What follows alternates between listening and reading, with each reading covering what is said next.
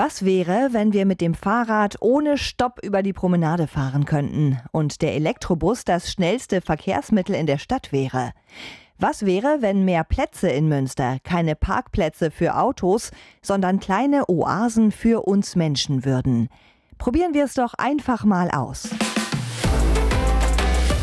Move Münsters Mobilitätspodcast. Wenn das oberste Ziel Klimaneutralität ist, dann muss man auch sagen, wie kann man den Verkehrsraum neu, aber auch intelligent aufteilen. Auch mit Spaßfaktor. Mobilität, die Spaß macht. So kann ich mir ÖPNV vorstellen. Und damit herzlich willkommen zu Münsters neue Mobilitätspodcast. Ich bin Anja Bruckner und ich treffe mich hier mit Menschen, die die Verkehrswende in Münster voranbringen möchten. Die entscheidende Frage ist, in was für einer Stadt wollen wir leben und uns bewegen? In dieser Folge treffe ich Frank Gäfgen, einen der beiden Geschäftsführer der Stadtwerke Münster. Zusammen mit ihm fahre ich Elektrobus. Ladies and Gentlemen, heute berichten wir aus dem Studio. Aber erzählen Sie mal, wann sind Sie denn zuletzt Bus gefahren? Ja, heute Morgen. Machen Sie das jeden Tag? Nein, ich mache es nicht jeden Tag. Ich bin momentan aus gesundheitlichen Gründen zu gezwungen. Normalerweise habe ich mich hier an die Münsteraner Geflogenheit gewöhnt. Ich habe 6,5 Kilometer eine Wegstrecke zur Arbeit und ich fahre bei Wind und Wetter mittlerweile mit dem Fahrrad. Aber jetzt durch Schlüsselbeinbruch und die Verkehrsversuche gucke ich es mir natürlich täglich an, morgens und nachmittags, weil ich möchte mitreden können und zwar objektiv. Sie beobachten ja ganz genau, wie es läuft, haben auch schon gerade im Vorgespräch ein bisschen kurz gesagt, am Anfang gab es mal kurz Stau in dem Verkehrsversuch. Wir sind ja gerade auf dem Weg zum Bahnhof gerade sogar genau. Und gucken uns das mal an. Mittlerweile hat es sich aber verteilt. Mit welchem Gefühl fahren Sie denn da jetzt gerade lang? Mit einem sehr guten Gefühl, denn der Verkehr hat sich nahezu verflüssigt und das Positive daran ist, er muss ja noch irgendwo da sein, aber wir kriegen auch keine Meldungen irgendwo, dass jetzt andere Quartiere oder Straßen irgendwie durch Verkehr überlaufen. Also der Verkehr muss sich verteilt haben und demzufolge kommt also auch der Pkw-Verkehr super durch. Und für uns mit dem Bus, das werden Sie gleich selber erleben können, es hat sich natürlich eine deutliche Qualitätssteigerung vollzogen. Und da sprechen Sie ja auch aus persönlicher Erfahrung. Sie sind ja gelernter Busfahrer, habe ich gelesen. Also ich habe noch den Busführerschein, ich dürfte auch heute gar keine gewerbliche Fahrgastbeförderung mehr machen. Ja. Ich dürfte noch ihn so für private Fahrten nutzen. Aber ja, verglichen mit der Stadt, aus der ich herkomme, merkt man halt hier, dass das Fahrrad das Verkehrsmittel Nummer 1 der Wahl ist. Dass die Busse nicht in dem Sinne überfüllt sind, wie ich es aus dem Rhein-Main-Gebiet kenne. Allerdings die Herausforderung hier in Münster: bei schlechtem Wetter sind wir der Regenschirm des Radfahrers. Also wir haben dann teilweise 10-12% mehr Fahrgäste, wenn es morgens regnet. Und da kann man aber nicht spontan drauf reagieren. Also wenn wir da mal hinkommen, dass wir mit meteorologischer Vorhersage einen Fahrzeugeinsatz planen können, dann hätten wir ein ganz hohes Niveau erreicht. Jetzt sind wir gerade an der Stelle, an der es jetzt anders ist seit einiger Zeit. Nämlich wir fahren durch den Verkehrsversuch am Hauptbahnhof lang. Es ist jetzt, ich gucke mal gerade, ob ich eine Uhr finde. Ah, Sie haben sogar eine. 13.35 Uhr. 13.35 Uhr. Es stehen so ein paar Autos vor der Ampel, wie aber ehrlich gesagt immer an dieser Stelle, also auch vorher schon. Aber ja, was hat sich verändert jetzt hier? Naja, der wesentliche Unterschied ist, dass wir das Thema Verkehrswende hier an einem Punkt, und zwar an einem ganz wichtigen Punkt, weil hier kommen 900 Busse in dieser Fahrtrichtung am Tag, inklusive der Nachtbusse lang, den ÖPNV priorisiert haben. Und es wird ja sehr viel immer über Verkehrswende geredet oder der ÖPNV muss beschleunigt werden. Aber wir befinden uns ja in einem gewachsenen System. Wir können nicht zusätzliche Straßen kreieren. Und was halt hier ganz praktisch passiert ist, hier ist eine Pkw-Spur zugunsten des ÖPNVs temporär weggenommen worden. Wir können also jetzt das machen, was den ÖPNV attraktiv und schnell macht, am Stau vorbeifahren. Und wenn wir wollen, dass Menschen umsteigen, dann steigen die eben nicht um, wenn sie im Bus sitzen und stehen faktisch im Stau, sondern nur, wenn sie vorbeifahren. Und Sie haben jetzt gerade bei der Fahrt mitgekriegt, wir sind schon aus Richtung Ludgeriplatz mit der grünen Welle abgebogen. Und das ist ein Fahrzeitgewinn, den auch der Bürger, der Nutzer, unsere Kunden spüren. Das schließt sich da ein bisschen an. Viele Leute, die ein Auto haben, benutzen es natürlich auch und fahren jetzt nicht freiwillig mit dem Bus, es sei denn, sie wollen zu einer Party irgendwann, wenn es mal wieder gehen sollte. Aber wie kriegen wir denn die Leute dazu, doch mehr auf den Bus umzusteigen? Also sind die Menschen zu sehr Gewohnheitstier in dem Punkt oder ist der Busverkehr noch nicht so weit, dass er so attraktiv ist? Ja, das ist nicht ganz einfach zu beantworten. Natürlich war die Verkehrspolitik der letzten Jahrzehnte ganz stark autogeprägt. Das hat sich aber total gewandelt. Nur natürlich wandelt sich nicht die Infrastruktur und deswegen muss beides getan werden. Man sagt immer so schön Push- und Pull-Faktoren. Also wir müssen auf der einen Seite den ÖPNV attraktiver machen. Das heißt, solche Dinge, wie man sie jetzt hier gesehen hat, wie eine durchgehende Busspur, kombinieren in den Außenstadtteilen mit Angeboten wie Loop Münster, im Münster Süden, auch mit elektrischen Fahrzeugen bis tief in die Wohnsiedlungen reinfahren. Wir haben beispielsweise jetzt die Kooperation angefangen. Wir haben ja Carsharing mit Stadtteilauto dabei. Wir haben mit Tier eine Kooperation gemacht, sodass sie als unser Kunde schon mehrere Mobilitätsangebote nutzen können. Nur das ist natürlich alles immer mit einer entsprechenden Vorlaufzeit, mit Softwareunterstützung nötig. Aber das ist der Weg, den wir machen müssen. Also ich bin kein Freund davon von Verboten, sondern es muss Angebotscharakter haben. Aber dann müssen wir auch die Diskussion ganz offen und ehrlich führen und sagen, wie hier beispielsweise, wollen wir klimaneutral werden? Und wenn das oberste Ziel Klimaneutralität ist und der Verkehr nun mal ein ganz großer Emittent ist für Schadstoffe, dann muss man auch sagen, wie kann man den Verkehrsraum neu, aber auch intelligent aufteilen. Denn sind wir ehrlich, wir fahren heute auch mit unseren Bussen nahezu durch jede Wohnsiedlung durch, sage ich Ihnen ganz ehrlich, werden wir zukünftig auch nicht machen müssen. Also wir können damit auch Lebensqualität schaffen und deswegen so eine Mischung muss es sein. Das heißt, wenn wir nicht mehr durch die Wohngebiete fahren mit dem Bus, wie können die Leute dann von der Bushaltestelle nach Hause? Zum Beispiel mit dem E-Scooter, zum Beispiel wie in Münster Süden mit Loop Münster, zum Beispiel mit Carsharing. Es muss nur so sein, es muss leicht verfügbar sein. Im Idealfall haben Sie ein digitales Ticket, das werden wir Ende des Jahres erreichen. Wir werden ja Check-in wie Out bekommen, NRW-weit. Also Sie steigen hier in den Bus und fahren beispielsweise bis Dortmund, nutzen jedes Verkehrsmittel und kriegen eine Bestpreisabrechnung am Ende des Monats. Das Ganze muss aber auch digital stattfinden. Wenn Sie beispielsweise im Stau stehen, dann müssen Sie sich nicht nach einer Alternative umgucken, sondern da muss Ihnen das Gerät sagen, pass auf, steig in 2 Haltestellen aus, dort steht ein Carsharing-Auto, das kannst du nutzen und kannst deine Reise fortsetzen oder steig auf eine andere Linie. Das ist noch eine Herausforderung, dahin zu kommen, aber wir sehen ja punktuell, wie es Tier macht mit den Rollern, wie wir es mit Loop Münster machen. Es funktioniert. Und die Herausforderung in den nächsten Jahren ist, das miteinander zu vernetzen. Jetzt sind wir in Deutschland, was die Digitalisierung betrifft. Das haben wir sehr groß und sehr breit immer wieder gehört, überall. Nicht auf einem der ersten Plätze, möchte ich mal positiv formulieren.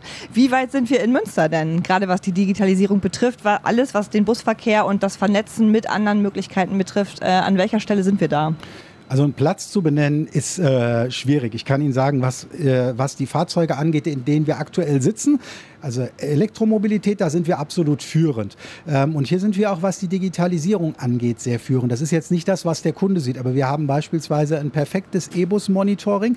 Wir kennen im Prinzip immer in Echtzeit den Ladezustand des Fahrzeuges. Wir sehen die Ladesäulen, wir sehen, lädt das Fahrzeug, mit welcher Ladung wird es beladen. Das sehen wir. Und ansonsten sind wir halt bei der Digitalisierung, naja, wir sind nicht mehr ganz in den Kinderschuhen, wir haben sie aber auch noch nicht abgestriffen. Ja, wir haben da wirklich einen riesen Nachholbedarf.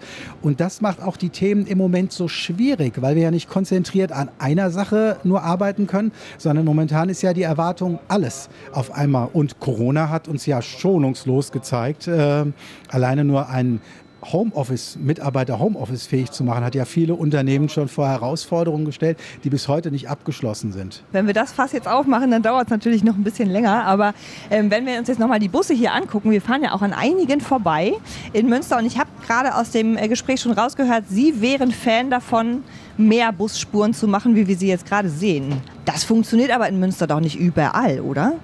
Nein, es wird nicht einfach überall funktionieren. Und das ist vielleicht auch mal eine Botschaft an die anderen Verkehrsteilnehmer, es wird auch überall gar nicht notwendig sein, sondern wenn wir es schaffen, ein Konzept hinzubekommen, was aus ganz starken Hauptachsen besteht, die wirklich die Menschen beschleunigt, über eigene Bustrassen in die Stadt reinbringt und aus der Stadt rausbringt, dann können wir aus den anderen Bereichen unsere großen Busse rausziehen und können zum Beispiel mit kleinen Bussen oder mit ergänzenden Angeboten wie Loop Münster die einzelne Quartiersmobilität sicherstellen.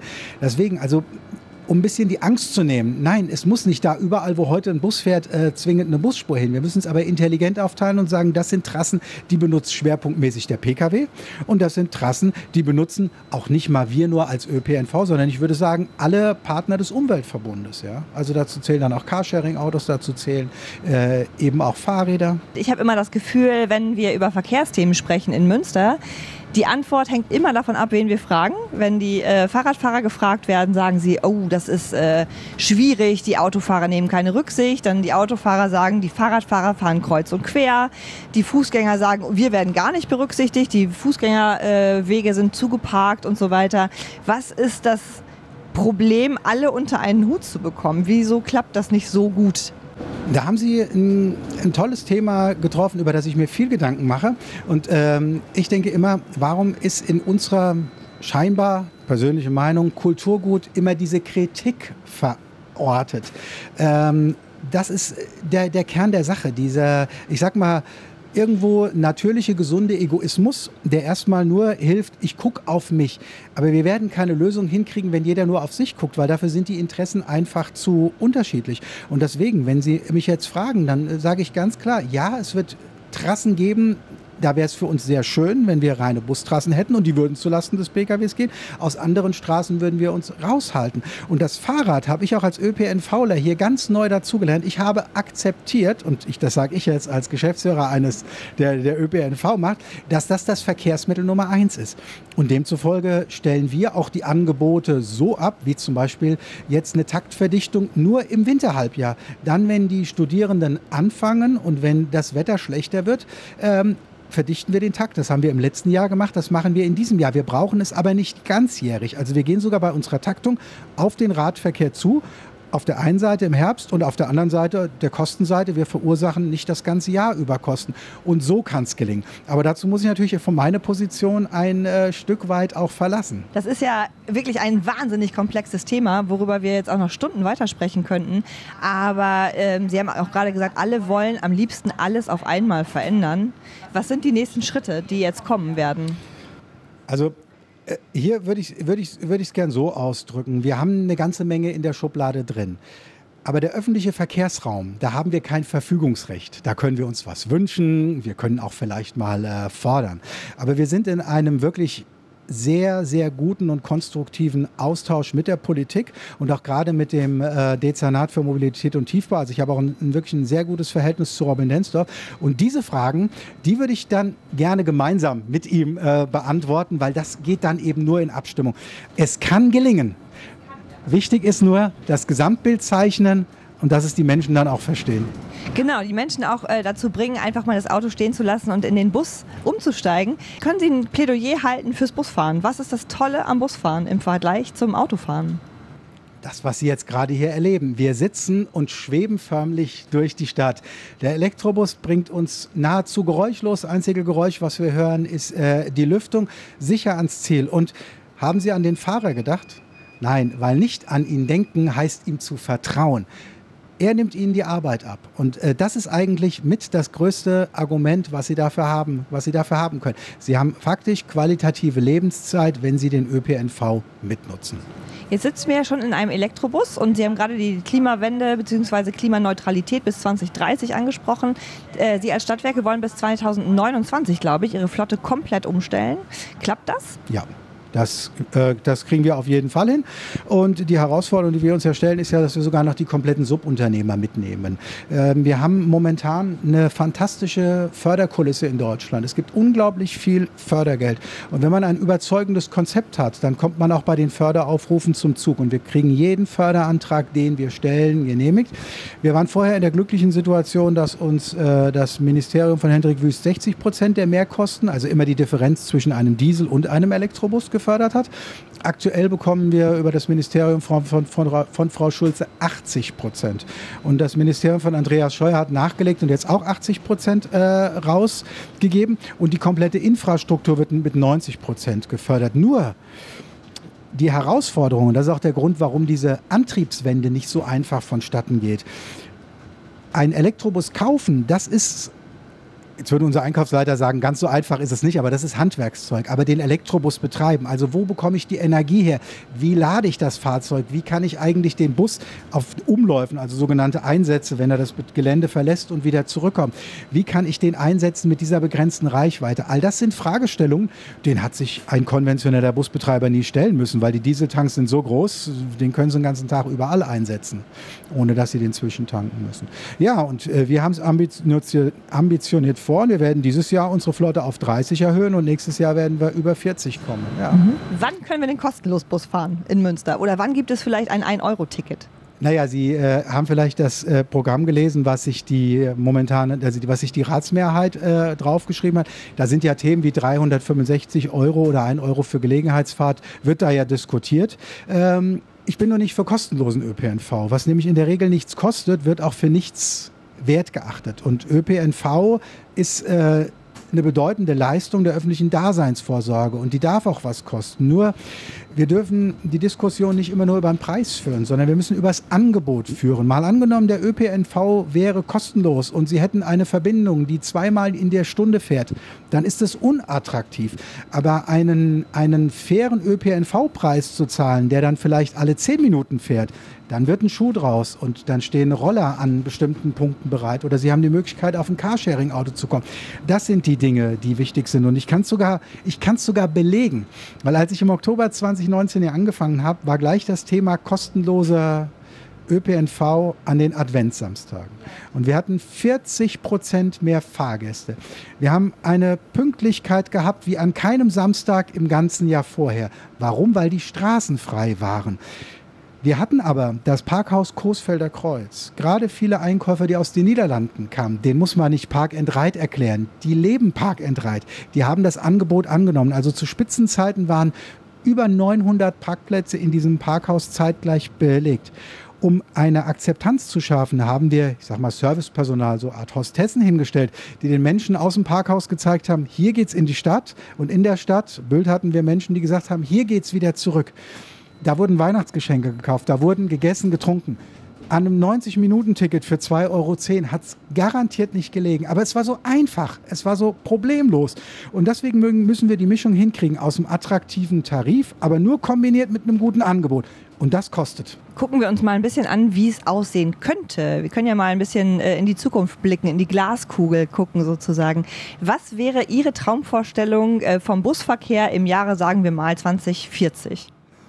2040. Ich hoffe, ein bisschen schneller.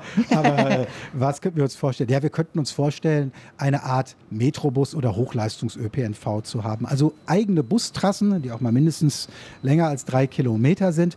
Park-and-Ride-Parkplätze an der Peripherie, also sodass der Verkehr abgefangen wird mit einer super ÖPNV-Anbindung direkt schnell in die Stadt rein. Wer mit dem Auto gar nicht anders kann, als das Auto zu benutzen, weil er hat halt dann die Möglichkeit, am Stadtrand umzusteigen und ergänzende Stadtteilmobilität mit kleinen Bussen oder eben mit ergänzenden Angeboten wie Loop oder auch mit einem Fahrradverleihsystem, mit den Rollern. Also auch mit Spaßfaktor. Mobilität, die Spaß macht. Ich kann wählen, sagen, oh, wie heute, es scheint die Sonne, ich habe mal Lust, einen Elektroroller zu benutzen, dann nehme ich den. So kann ich mir ÖPNV vorstellen. Was wünschen Sie sich denn jetzt noch für den Rest der Verkehrsversuche? Mit welchem Fazit wollen Sie rausgehen? Ja, dass die Verkehrsversuche erfolgreich waren, aber nicht nur aus unserer Sicht, sondern dass auch, dass vielleicht so eine Offenheit rauskommt, oh, war vielleicht doch gar nicht so schlecht und könnte ein Modell für die Zukunft werden, so etwas weiter auszubauen. Also auch ein bisschen Offenheit? Auch ein bisschen Offenheit, ja. Herr Gäfgen, ich würde sagen, wir lassen uns jetzt nach Hause, wollte ich gerade sagen, kutschieren. So weit ist es nicht. Aber wir sind schon fast wieder zurück jetzt hier einmal durch die komplette Stadt gefahren. Das war wirklich eine sehr entspannte Fahrt. Vielen Dank. Ja, danke auch für das Gespräch.